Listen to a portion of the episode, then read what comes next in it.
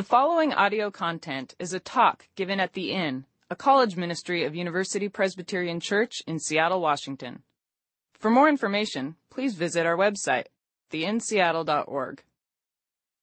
I'm Steve Blacksmith. I work with Young Life College, and uh, if you uh, if we've not met before, so glad to uh, have the opportunity to speak tonight. Would love to get a chance to to meet you afterwards. Maybe that'd be great. I put this little phone there because it's good to know when to end. That's always a good thing. And uh, but um, can they ask a question? Anybody here ever been to a Young Life camp? Anybody at all? Okay. Uh, that's a bunch of people. That's fantastic. Anybody here ever been to a non-Young Life camp that had a really fun thing that's at a lot of Young Life camps called the Caribe? Anybody been on a Caribe before? So those of you who've been to Young Life camp, who's been on a Caribe? Okay, and you live to tell about. It. This is excellent. Okay, so um, one of the things that uh, that I think is excellent about Young Life is that many, many people have come to faith in Jesus Christ um, through the ministry of Young Life. I'm one of those people. I get to speak at a bunch of different churches just through my role with Young Life College, kind of around the country, and and as I've been an area director and led in different parts of the country as well. Every time I speak at a church, I always ask the question: How many people here uh, came to know Jesus Christ through um, the ministry of Young Life, or were impacted by that ministry?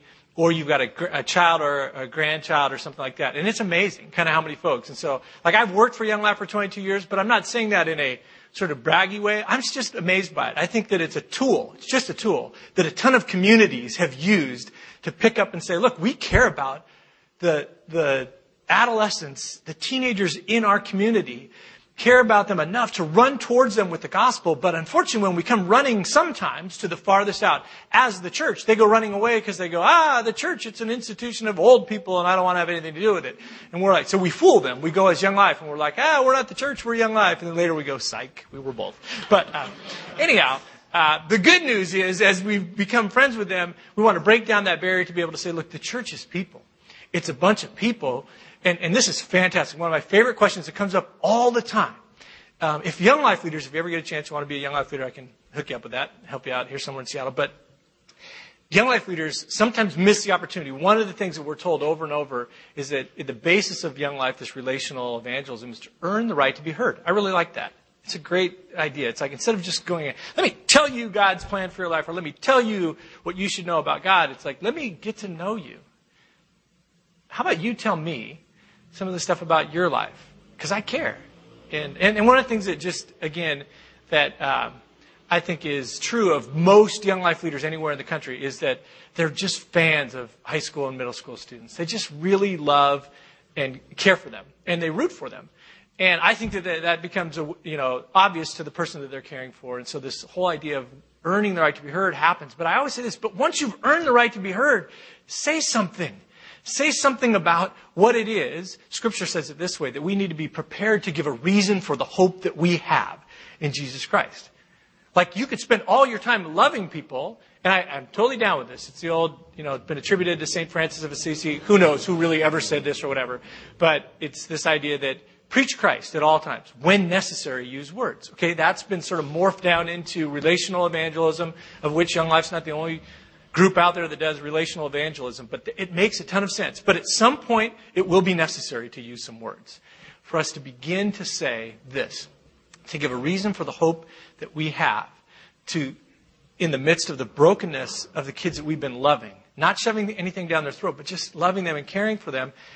At some point, we love them enough, we have to say, um, there's something more, and I'd love for you to know about it. And if you choose that this isn't for you. I can't make you believe anything that I believe. That doesn't work for anyone, but I at least want you to know that I believe it. So one of the great places where that happens and has happened, happened in my life was when a young life leader took me away to a camp. And it happened to be this place called Malibu up in British Columbia. And it's awesome. It's cool. It's this fantastic place. And Later on this year, if you're involved with the Inn, Young Life College, we'll take a group of folks up there over spring break to do work week, and it's awesome. It's great in the in in uh, March, just a little cold, but it's fantastic. And then in the summer, I always say it's where God hangs out on the weekends. Like it is unbelievably gorgeous.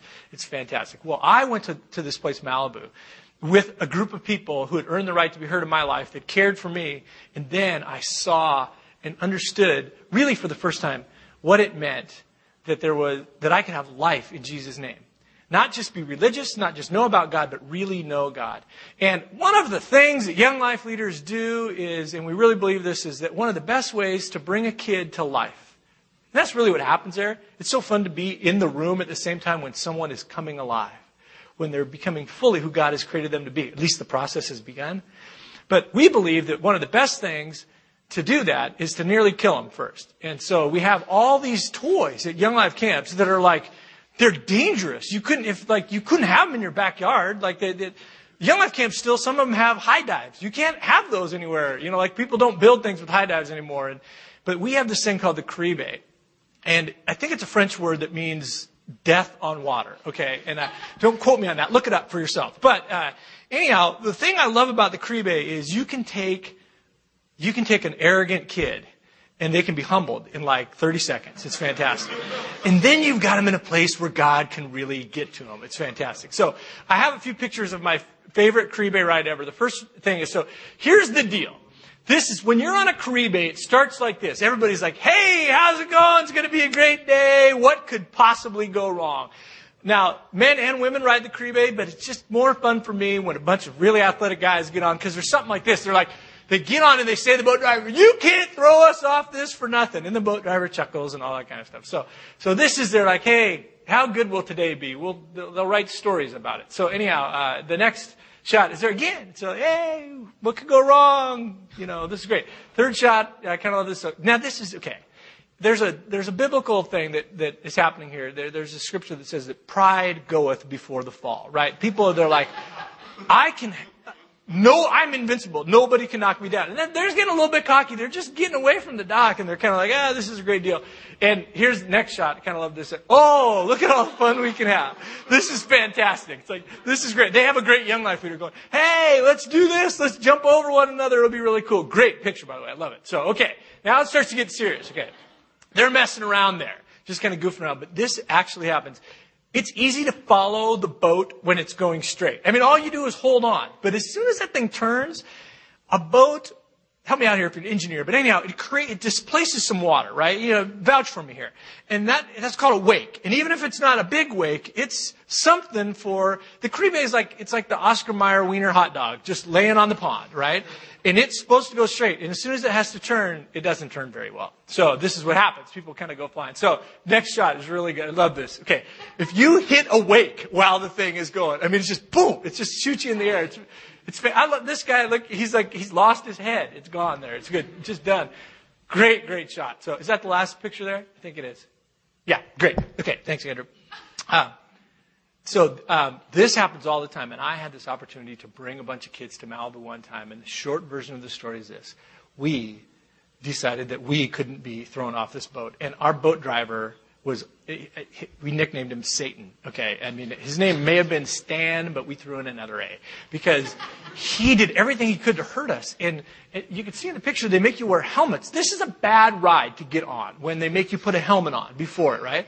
Because the water shouldn't hurt that much. But the problem is it's not the water that hurts; it's the other person's head coming at you at about a thousand miles an hour. Because when, when you fly off the Caribe, it's like five people become one, just like that. It's pretty fantastic deal. So we were doing this and we had beat the snot out of each other. We were all were on this ride and it was cool in sort of a guy bonding way where it's like, yeah, it's awesome. And there was a little bit of, you know, a couple people with bloody noses, but not in a bad way. Just, you know, I kind of, I like it when somebody bleeds on the Caribe. You're like, hey, shark, you know, just uh, people freaks them out.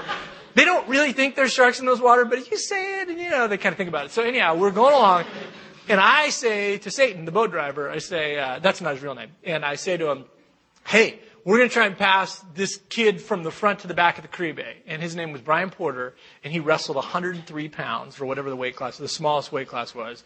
He was, he, he, he spent most of his life hungry. He would come over to my house. We'd have Bible study in the morning, and I coached basketball, and basketball players can eat whatever they want. And he would come there and he'd like lick an apple and look at our food. So it was horrible. He picked the wrong sport. Just a bad sport, unless you weigh the perfect weight. So anyhow, he's over with us, and, but he's, but he's small. And you can, and so we called him Little Buddy. That was his nickname. And so we're passing Little Buddy from the front of the Caribe to the back.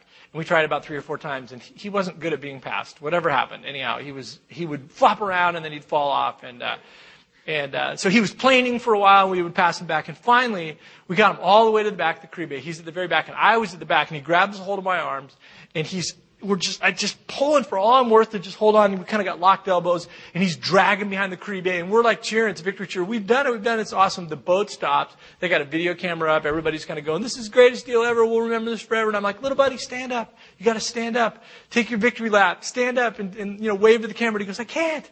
I can't. And I thought he was just all out of breath. I'm like, come on, you can do it. It's, you've earned it. And he goes, I can't. And I go, why not? And he's like, I'm naked. and so, sure enough, it turns out little buddy was not that great in knot tying. Like he would not have gotten like his merit badge in that or something. And his swimsuit was about a quarter mile back in the inlet. so, cause the whole time that he was screaming and we were going about 30 miles an hour, laughter and screaming sound the same at that speed. And, and so we're like, yeah, this is awesome. And luckily it was, you know, it was the early 90s and fluorescent was in, so we could see his suit, you know, and I'm like, turn the camera off. And we go back and we, cause I didn't want to get fired or anything. So we went back there and, and we got his shorts and, uh, you know, it was, it was fun. And what was really fun was there was a bit of him that day that right then and there, the way that, that we laughed and that the whole group laughed together. And, and again, it, it's not, it's not a young life thing, but it's a part of the DNA that, that is around good young life is that people are able to have two or three hard belly laughs a day. Like, and not the kind where they have to feel guilty about it the next day. It's not for some joke that they weren't supposed to be laughing at or whatever. It's just this good, clean laughter. And, and we're laughing so hard. And I, I've seen it over and over where you see that kind of leading into somebody putting their guard down, being open maybe for the first time to the God of the universe that they're hearing about kind of in these meetings throughout the week. And what was fun is little Buddy really began to become fully alive during that week there. And two nights later, um, he decided to give his life to Jesus Christ. And it was such a privilege to kind of be there. And all of it is part of it. And I tell you that story, one, because it's fun. Secondly, because I want to talk about nakedness tonight. That's okay. It's rated G for crying out loud, you know. So anyhow, uh, but uh, I want to talk about that because we're in the midst of this series on lies that we believe, lies that we as Christians believe. And the lie that I want to talk about tonight is this: that we are not, that we are no longer naked, that we have found a way to adequately clothe ourselves, and it's not true. We'll start in Genesis three. We'll take a little bit of a pit stop in John chapter four, um, and and then talk about just a couple things along the way. But the lie, which is the big lie, goes back to the biggest lie of them all, which is that if you eat from the tree of good and evil, surely you will not die. It's the lie in the garden that was believed, that left us in a position of nakedness, a position where God had to clothe Adam and Eve again, and he has to clothe us again. But the lie is this that we don't need God to clothe us, that we can do it on our own, that we can somehow fix ourselves, find ourselves, help ourselves, um, make life on our own. It's a lie that's no good to believe, but many of us do. So pray with me. We'll kind of unpack that together tonight. Let's pray. God, thanks so much for um, giving us the opportunity to be here tonight. Thank you for worship. Um, just that place where we can, where we admit that you are God and we are not.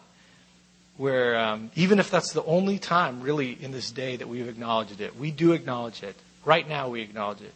We acknowledge that we need you um, that apart from you, we can't understand these mysteries.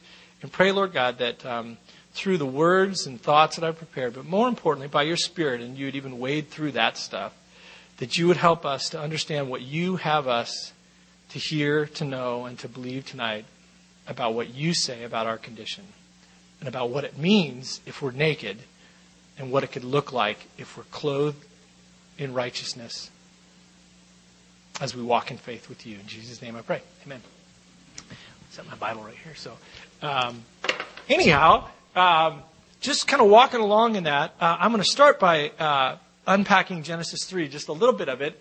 Um, there's a section in Genesis 3 where uh, this word nakedness is used four times. Naked or nakedness is used four different times. The first time it's used, it's a different word in the Hebrew than the other times. And so, what's the difference between the first understanding of naked in Genesis, which seems to be good, which is this that Adam and Eve were naked in the garden and they were not ashamed. Remember that scripture? Maybe you've kind of heard that kind of, you know, when you were like 12, you, somebody would say it and you'd giggle. It's good. I'm like eternally 12, so whenever I hear that, I still kind of giggle because, like, God said naked. Anyhow, uh, so, uh, but that naked is different than the other, the other uses of it, the other Hebrew word for it in the rest of the chapter. What is the difference? Why does it make a difference in our lives? So we'll talk about that a little bit. But just full disclosure, when we were given an opportunity to talk this summer, and basically Annika says to me, hey, you can talk about any of the lies of Scripture that you want. I'm like, all right. Well, I don't consider myself a preacher. Um, I do get a chance to talk about Jesus a lot to a bunch of people of varied ages, and I really enjoy that. But um, I usually have to say, well, here's what God's been working on in my life. Um, and then I focused on it, and I'll share with you what I've learned, and I've researched it a little bit. But somebody else can tell you more about this subject than I can. Somebody smarter than me can unpack it a little bit better than I can. But I hope, if nothing else, you would know that I've taken seriously uh, my study of it. It's impacted my life, and I'd love to share that with you. If it sort of fans the flame of your own search in this, I think that's great. Um, and I do, if you'd like to talk about it a little bit later, I do. I have studied a little bit. We can talk about some of the questions that might come up. But the full disclosure of how I got to this one is I actually went and saw a screening just a few weeks ago of um, a movie that's going to come out called Blue Like Jazz. Has anybody ever read any of the Donald Miller books that's here? Yeah, and it, it's an interesting book, really great book, impacted me in a bunch of different ways. And, and Donald Miller, he likes to go by Don now. That's cool. Found that out while I was there. Don was there. And uh, a bunch of these different people that were in the movie. And we got to screen it, and they were like, they made all these caveats for, yeah, the sound's not done yet, and it's not the final cut, and the director was there. And I thought it was excellent thought it was um, an excellent sort of period piece of a person going to college and all the stuff that happens there. It just happens to be Donald Miller's story through college. But um, and so one, I thought it was well done. Secondly, I think the Lord's going to use it. I think it'll be a play. It, it, it's a movie that we can go to with uh, a number of our friends that may be still exploring the faith because they'll resonate with somebody in that movie, which is kind of cool. So anyhow, that was, that was neat. I was there, and then so I went home and I was like, ah, man, I have to read that book a little bit. And I couldn't find it in my shelf there, and I didn't want to rebuy it on the old Kindle yet, you know. So, but I did find searching for uh, for God knows what. So that's a, another book that he wrote, and so I started reading that again. And he does this whole passage, a couple of chapters on Genesis 3, and the idea of nakedness, and just where that's left us now. And I, I just couldn't help it because I thought that's what I want to share on because I've believed that lie. I have believed through whatever. Um, you know, I've been walking with Jesus for 23 years now, 25 years now. It's funny because I've been on Young Life staff for 23 years, so actually met the Lord before I came on Young Life staff. I've been walking with Jesus for 25 years now, and I've been a professional vocational minister for 23 of those years.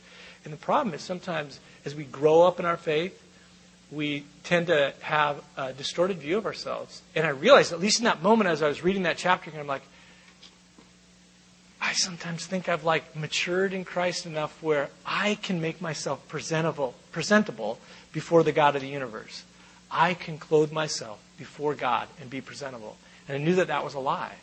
I wanted to repent of that lie and I wanted to dig into why do we believe it and what are some of the ramifications of that. So, anyhow, in Genesis 3, um, the story uh, starts with the very end of Genesis chapter 2, which says that the man and his wife were both naked and they felt no shame. And um, the word that's used um, for naked in that passage is A R U M. The Hebrew word is, I think it's arum. The reason I spell it out is because the other word that's used for nakedness is E R U M. So, you know, you got to be a really good Hebrew student and uh, good to know. But the first one, arum, is means that they were not normally clothed. But there's no connotation of, exposure or um, sort of vulnerability. Um, there's no, certainly no negative sexual connotation there at all. It's not. It's, there's nothing dirty about what's going on. They just weren't clothed normally. And it's really interesting because um, one of what some scholars consider another creation account is in um, uh, Psalm 104 going to make sure I got the right spot there. I'll bring you to that. Um, okay, let me find my little verse here. Sometimes I put my notes behind myself and don't help myself at all. But yeah. Um, in Psalm 104, the beginning of Psalm 104, uh, listen to this. I'll just read this to you. It says this O Lord my God, you are very great. You are clothed with splendor and majesty. He wraps himself in light as with a garment. He stretches out the heavens like a tent and lays the beams of his upper chambers on their waters. He makes the clouds his chariot, rides on the wings of the wind. He makes the winds his messengers, flames of fire his servant. you can read through the rest of Psalm 104 if you want to this week. It's fantastic, and it kind of parallels the account of Genesis in terms of creation with a little bit of a more poetic kind of stance to it. And pretty cool. But listen to this portion. It says, um, kind of in the same way, in the same uh, essence of that word, arum, is this. Um, to be clothed is right there. Clothed with splendor and majesty. God wraps himself in light as with a garment. That's kind of the, the idea there is that, um, is that Adam and Eve were clothed. They were just clothed differently than we would be clothed now. They didn't need outer garments, kind of what we would call clothes, but they were clothed in God's righteousness. And so there was no shame. There wasn't a, feeling of nakedness. Okay? So that's kind of an interesting thing. Then, what happens um, after um, they eat of the fruit that they weren't to have eaten, after they're deceived? And there's a lot of questions you could have in here. And, and Miller asks them pretty well in his book. I think they're kind of interesting. He's like, we don't know if in the owner's manual for like the beginning of earth, like there was a note, beware of the serpent. Like there's no, like we, did they know what a lie was? How should they expect to be deceived if all they had known is kind of this right relationship with the God of the universe? I think there's a bunch of fair, interesting questions there that are totally beside the point. The bottom line is this what God had told them, they chose something else. Decided, made a decision to look elsewhere other than what God had already shown them. And God had proven himself to be worthy of their trust. Okay? And yet still, do you ever do that? Has God shown himself to be worthy of your trust in your life? And if you're honest, have you sometimes looked elsewhere for life? Adam and Eve have nothing on us, and we certainly have nothing on them. We can't lord anything over them if we're honest. But anyhow, in this first instant, as they do so, something changes. It's a theological change to be sure, sure known as the fall of man. Sin has entered in the world, but it's also a relational change. God's in relationship with these two, loves them completely.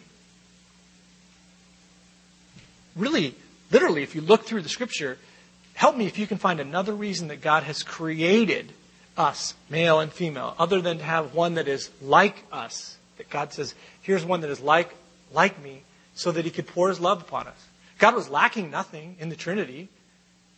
God didn't create out of need. That's not the God that we know. It's not theologically true. And yet God did create. And part of that reason, at least, is um, to be able to pour his love upon us. And elsewhere in Scripture, it talks about literally that, that we're not only God's handiwork, but that, that the story of our lives, the, what he's done, his goodness for us, is kind of just part of the hall of fame of God's ability to say, look how loving and good I am. That he's poured out his love upon us. And our lives are evidence of that. That's really a cool thing. It's really kind of interesting. But all of it is kind of screwed up in this situation. Not just theologically. I now, now know that sin has entered into the world, but relationally, something's changed. And they know it. So here's what it says at the beginning of chapter 3.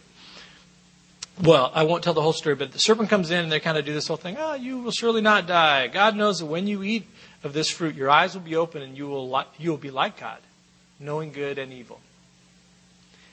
And so in verse 6 it says this When the woman saw that the fruit of the tree was good for food and pleasing to the eye, was also desirable for gaining wisdom, she took some and ate it. She also gave some of it to her husband who was with her, and he ate it. Then the eyes of both of them were open, and they realized that they were naked. Different word for naked right there. They realized that they were naked. And from the rest of that chapter, all of the words for naked are this um, the second one, erum, E R U M, um, which is used in this context um, total and usually shameful exposure. It's describing somebody who's utterly naked or bare as a result of sin. They've found themselves utterly naked. And here, for the first time, they found themselves without the covering of the garments of God's protection, of His light, of the way that God has created them to be seen, and they're aware of it. That must have been an awful moment to know that everything has changed. And relationally, it had. And only God could fix it. As God enters into the garden again and calls out, so again, just a little reminder if, if, you, if you haven't read through this story in a while, it says this The man and his wife heard the sound of the Lord. Well, first of all, they covered themselves. They tried to make their own covering, okay, to, to cover themselves because they felt ashamed. Um, it says this um, they heard the sound of the Lord God as he was walking in the garden in the cool of the day. I can't help myself. I have to stop sometimes in Scripture and go, would have loved to have been there. What was it like to walk in the garden in the cool of the day with the God of the universe who is excited to see you? This is a good thing. This is the God who has created us, and you can tell by his purpose what his intention is. It's a good relationship. So God's walking there going, hey, where are you guys? Kind of love that. Uh, it's the first known uh, round of hide and go seek, and so, but he found them. That's it. So, and he won. Where are you? And and Adam answered. Uh, so Adam answered, said, "I heard you in the in the garden, and I was afraid because I was naked, so I, I hid." And then the full declaration of just the brokenness of their relationship is found in this next sentence. It's absolutely, it's a lonely sentence for me. It says, and God said, who told you that you were naked? Man. How do you know that you're naked? I haven't created you to feel this that you're feeling right now. You've chosen something that's changed things between us. And it says this. Um,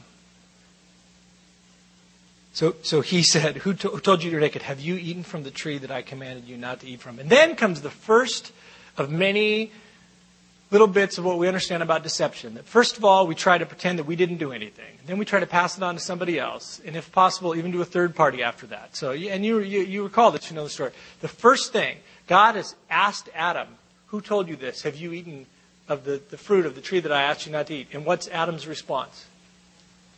The woman that you gave to me. This is the first thing that he says. This is just fantastic. Because if you read back just a little bit, the way that he's described, and it ends his description of this once he has named her a woman um, who's come out of man. And he says this You are flesh of my flesh and bone of my bone. It's like the greatest love poem ever. It's like, nobody could ever be closer to me than you are. And right immediately he said, She did it. And then the woman says, The snake did it. Which is, by the way, goes back to a little bit of what Miller says in there. It's a little bit of back to God. You made the snake. The snake did. I mean, I, I think that that's true. It doesn't make sense. It's, it's, it's, it's an argument that we can't win, but we do that all the time. Brokenness that's been caused ultimately by ourselves in our lives, sometimes we look back, even if we've gone through a period where we're not so much believing in God, then we're in great pain and we believe in God enough for at least for a few minutes to say, God, this is your fault. Have you ever found yourself in that place? The problem with that place is this you can't win the argument with God because you know you're wrong and He's right. And the second thing is this when you're in brokenness, when you find yourself in pain, even of your own creation, the God of the universe, the one that you may be mad at at the time, is the only one that can truly bring you comfort. It's this weird paradox.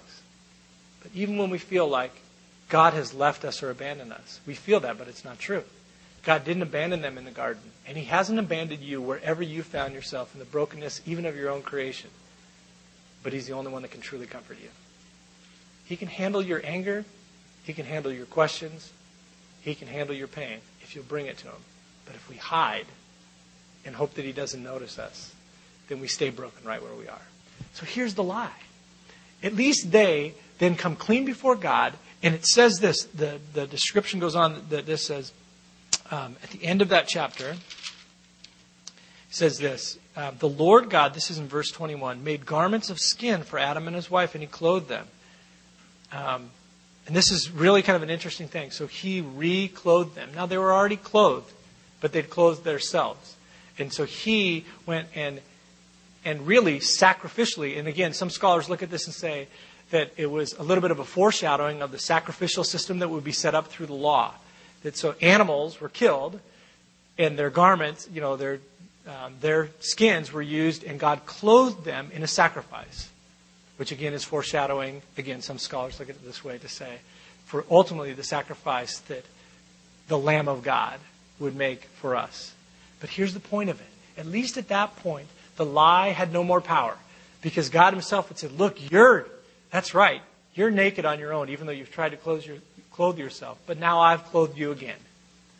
And we can be in relationship. And something has changed, but I still love you. And He made the sacrifice and then he clothed them. But the lie that we have somehow believed in this day and age, and really throughout, it, throughout history, is this that we're not naked, that we just find ourselves somewhere in the midst of history, and this is all there is.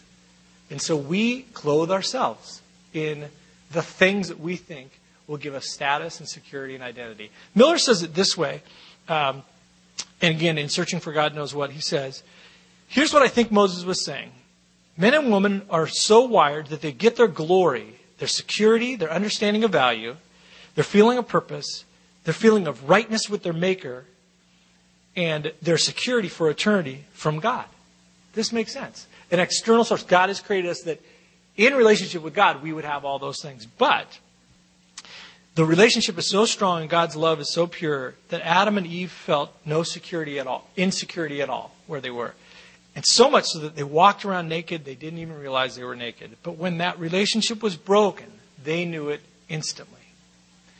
He goes on to say, if man is wired so that something outside of us tells us who we are, and God's presence gave us that feeling of fulfillment, then when the relationship is broken, we end up looking somewhere else.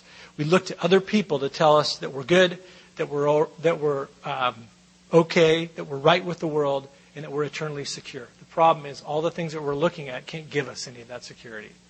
So we're looking somewhere to clothe ourselves, and we stay and remain naked. We can't fix our situation. You ever heard this? I mean, maybe you're, you know, you're heading to college. People like, this will be good for you. Maybe you've got that crazy uncle, the one that says stuff that other people just think, and then you have the uncle that says it out loud.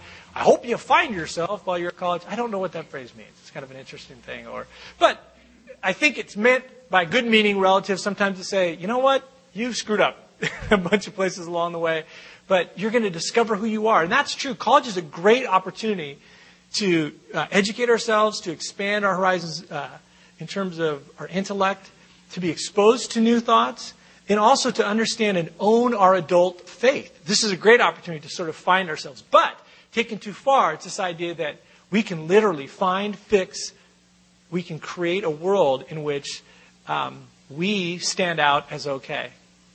That we can judge ourselves and others in such a way that if we've achieved a certain thing, if we've learned enough, um, if we've risen in a certain place of status in relational equity with our friends, that we have arrived somehow and that we're okay. And the problem is, it's a lie.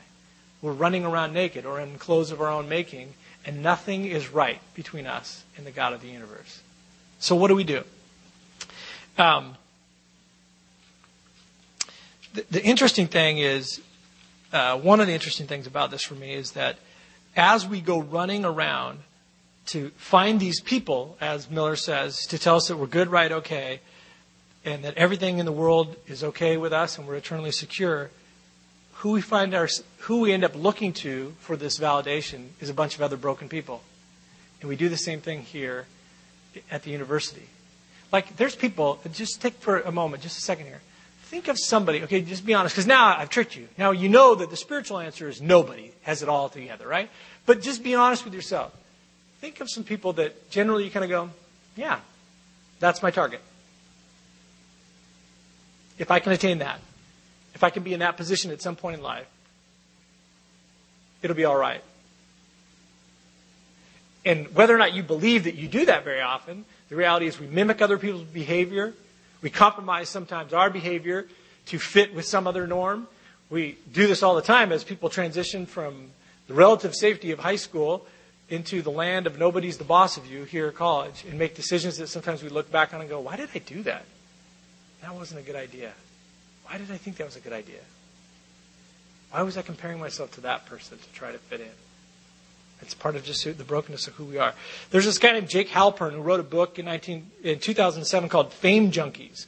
And kind of the subtitle under the book is why do, uh, or a little bit of a unpacking of what the book is, is why do more people watch the ultimate competition for celebrityhood, American Idol, then watch the nightly news on the three major networks combined.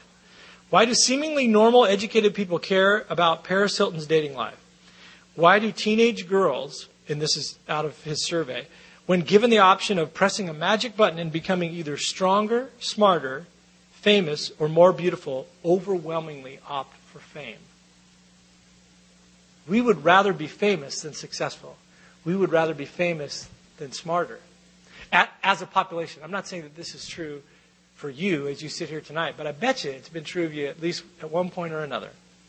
In the FAME survey, he asks a bunch of these different questions in there, broken down into a few categories, and I just want to share with you a couple of them um, to just point out, uh, hopefully, a little bit of like just the folly of this. It doesn't make sense, but and yet this is the generation that's that really, if it's in 2007, there they could be our classmates right now, right?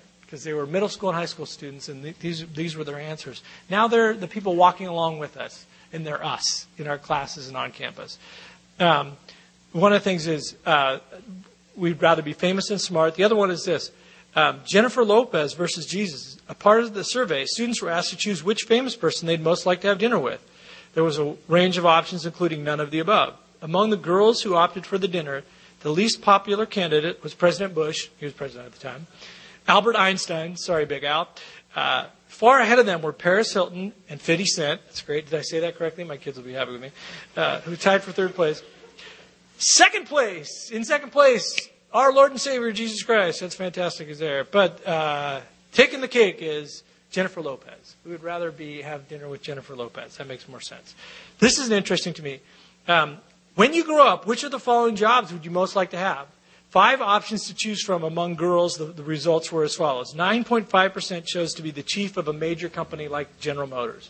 9.8% chose to be a Navy SEAL. 13.6 chose to be a United States senator. Senator. 23.7% chose to be the president of a great university like Harvard or Yale. And 43.4% of them chose to be the personal assistant to a very famous person. it's comical, except it's frightening. Because, again, one, youth. So they've grown up a little bit, we hope. And you know, I look at the things that we run after here, even and I was a member of the Mighty Greek system while I was here at the University of Washington a couple of uh, eons ago. And, uh, but uh, I don't think it's changed all that much. I don't think there's anything that's new under the sun. And some of the things that we run towards, and some of the things that we compromise ourselves for, and some of the things that we think are okay, we would look back at maybe years later and kind of go, where did that come from?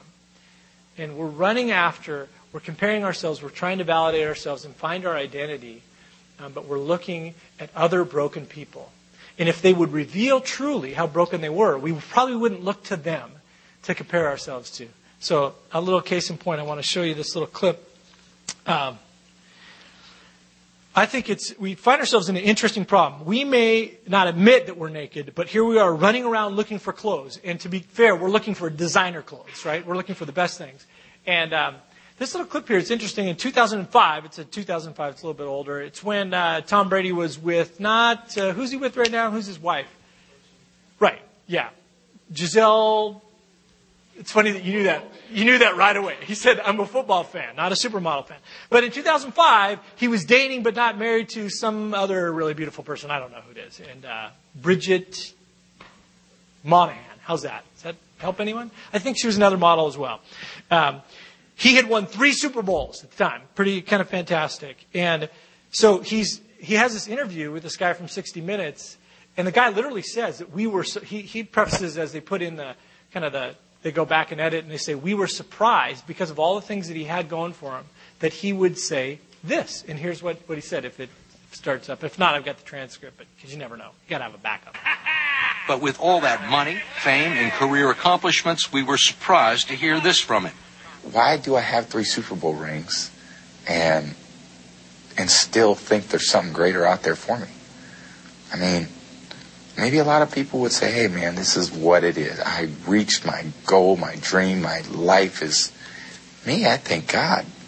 It's got to be more than this. What's the answer? I wish I knew. I wish I knew.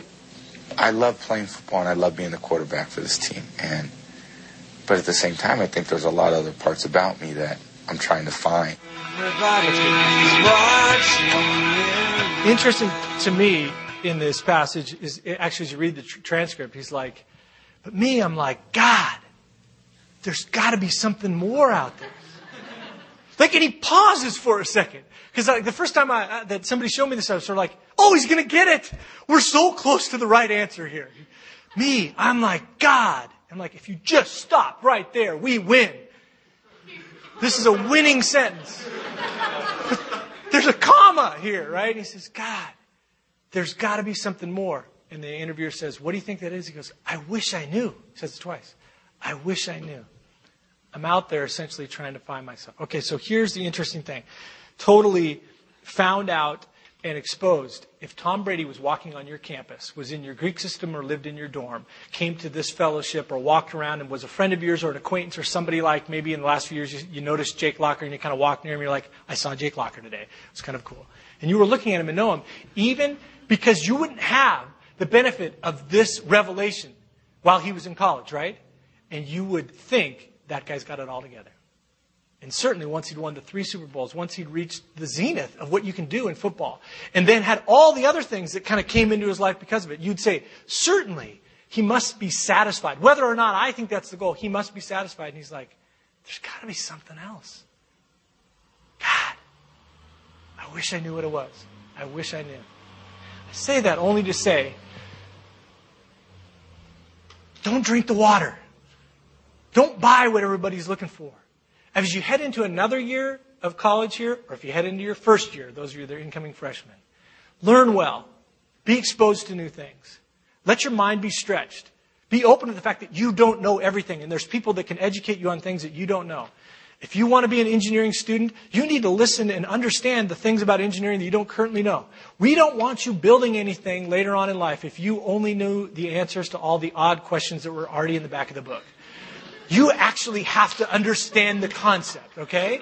I don't want, I don't want the dentist that only like, eh, you know, I wasn't, you know, I wasn't very good on the day that they were talking about numbing.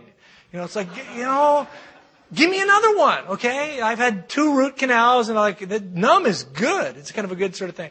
All that to say, there are things that you don't know that other people can expose you to. But just because there are people more educated, just because there's people with more status, just because they're even further down the road in life, doesn't mean that at their core they're any less lost in terms of their identity, in terms of who they are before the God of the universe. It doesn't mean that they're any less naked. You don't have to believe everything to be open to the education that awaits you. As a matter of fact, I would encourage you to be skeptical of a bunch of things. And instead of believing all those things so readily, look back to the one who maybe, maybe it'll be for the first time this year that we really come to know God in his fullness. Or in fullness for you, that you'll begin this relationship with the God of the universe.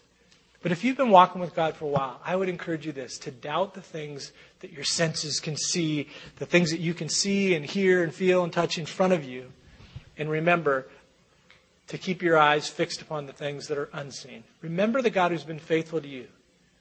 Don't be so quick to doubt the God who says, I love you still. I would clothe you again in righteousness. You can be right and whole, and I can give you your identity. Quickly doubt the things that'll flash at you brightly, and in the still small voice, find some place in your heart where you can um, try to trust the God of the universe who's been there for you before. Two little things I'll close with this that maybe would help you with this. First one is in John 4, chapter 10. Um, it's this passage with Jesus with the woman at the well, and there's just so much there that's incredible. But two things that jump out to me right away. It makes sense to me that this woman is at the well. Everybody gets thirsty. Okay? Now let's move into the spiritual connotation of this well, not just the water that she's actually getting there. Because Jesus moves it, takes it from the physical and moves it very, very quickly into the spiritual. He says this in John 4 chapter 10. Everybody who drinks this water will, be, will become thirsty again. But whoever drinks the water that I give them will never thirst. Indeed, the water I give them will become in them a spring of water welling up to eternal life. Everybody's thirsty. The question is, what well are you going to drink from? And my encouragement to, to you would be this to first ask yourself, maybe before your head hits the pillow tonight, have you even a little bit drunk from the well of the world where at least some of your identity comes from what other people think about you, from the things that you're striving to attain? You fit God in there maybe somewhere, but the, the uncomfortable news, but it's good news, might be this God won't be applied to your life like sunscreen. God won't and has not asked to be your spiritual advisor, but the God of everything in your life. That as we surrender ourselves before Him, everything becomes more clear as we find our identity in God. And sure, then we make our way through the ways of, of, of, this world and the maze of this world. We find ourselves and we're encouraged to be as wise as serpents and as gentle as doves. It's a tricky thing, but it can be accomplished as we walk with the God of the universe. Don't drink the water, would be one encouragement. Drink the water that makes you not thirsty anymore. Drink the water that actually bubbles up outside of you and gives life to other people around you. Do you believe that about this year for you? That it's possible not only that you can be fulfilled in your relationship with God, but it's possible that others can find life through the overflow of what you found in Jesus Christ. Wouldn't that be awesome? Not to just make it through the year, but to thrive. So, first thing is drink the right water. Second thing is this if you find yourself, and maybe it's tonight, admitting that you're naked, run to God. Let God clothe you. Don't run and hide from God. There's this incredible passage in 1 John 1 9. It's this incredible, really, prescription for this situation. It says this that if we confess our sins, then God is faithful and just to forgive us our sins, part one, and cleanse us from all unrighteousness. Very similar to what he did in the end of Genesis. He forgave them their sin, even though things had changed. But they admitted it, and then he clothed them again in righteousness. God will forgive us, cleanse us, and make us right with him if we run to him. But if you run from God, all you're doing is running around with a bunch of fig leaves on and nothing changes in your life. Run to God and let him clothe you. And then the final thing is this. If you could pray big and dream big, would you consider the possibility that you could start bringing this living water to a bunch of thirsty people? They're all around you. Don't let their clothes fool you. The reality is they're naked and they're thirsty. And they need what only God can bring. And maybe this year you'll be the only God they ever see. Jesus Christ dwelling in you, the hope of all the glorious things to come, both for you and for those who need to see the life of Jesus Christ. That's good news. It's possible as we turn to Christ.